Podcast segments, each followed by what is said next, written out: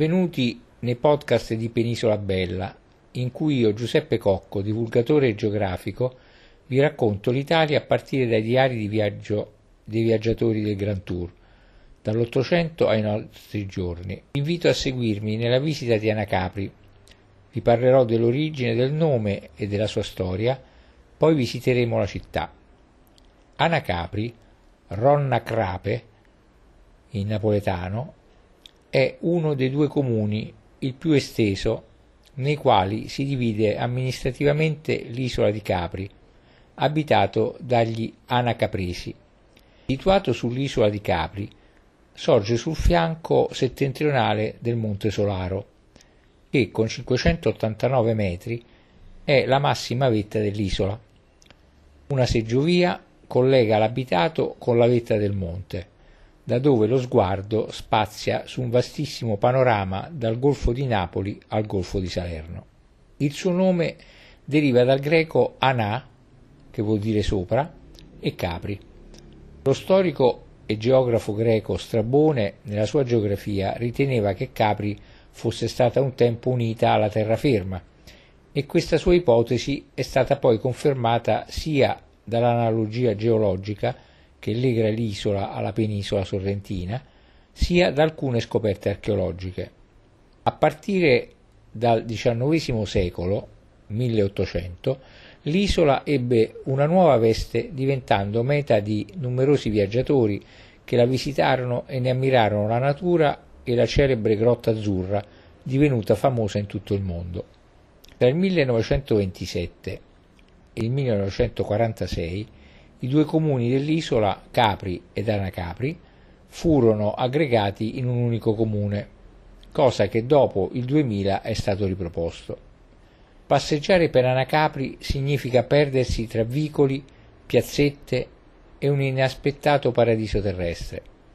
Se Capri è glamour e scintillante, un gioiellino incastonato tra gli scogli, per scoprire il lato dell'isola più verace e selvaggio bisogna affrontare i tre chilometri di tornanti in salita a picco sul mare per raggiungere Anacapri, secondo comune dell'isola. Il centro storico di Anacapri è un luogo dove è ancora possibile passeggiare con calma tra le silenziose piazze e stradine colorate dai geranei e dalle bougainville.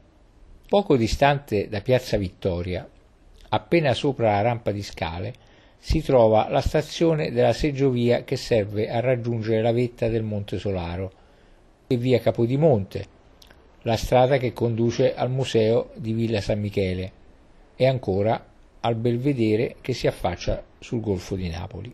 Da Piazza Vittoria parte anche via Giuseppe Orlandi, la strada pedonale che attraversa tutto il centro storico di Anacapri.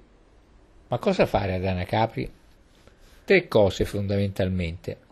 Salire con la seggiovia sul Monte Solaro, visitare Villa San Michele, passeggiare senza fretta per il centro di Anacapri.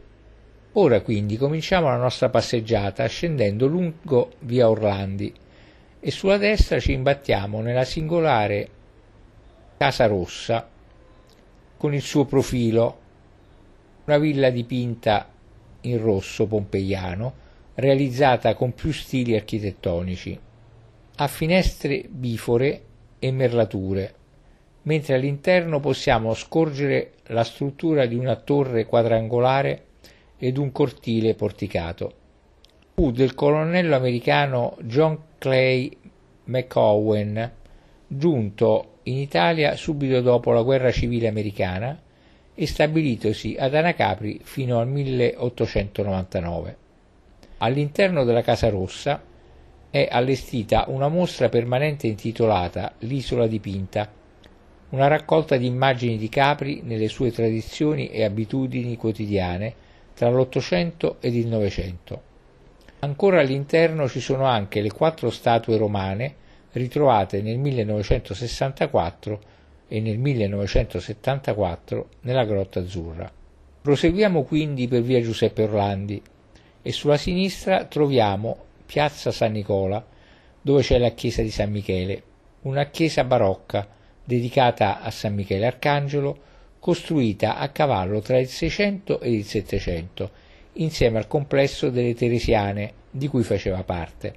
Si tratta di una chiesetta a pianta ottagonale, a croce greca, famosa per il pavimento maiolicato, eseguito nel 1761, in cui sono raffigurati Adamo ed Eva nel paradiso terrestre. Pochi passi separano la chiesa di San Michele da piazza Armando Diaz, dove un tempo si tenevano le sedute pubblico, pubbliche e dove ancora adesso si radunano gli anacapresi seduti sulle panchine in maiolica dipinta. Affacciata sulla piazza c'è la chiesa di Santa Sofia, eretta nel 1510 per sostituire la precedente parrocchia di Santa Maria di Costantinopoli.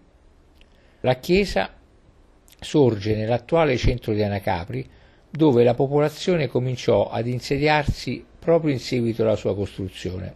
La sagrestia e l'oratorio sono ricavati dalla struttura della precedente chiesa di San Carlo, l'interno è coperto da una volta a botte e le due cappelle laterali sono state aggiunte alla fine del Seicento. Poi nel Settecento furono anche completati i due campanili, mentre il presbiterio risale al 1878.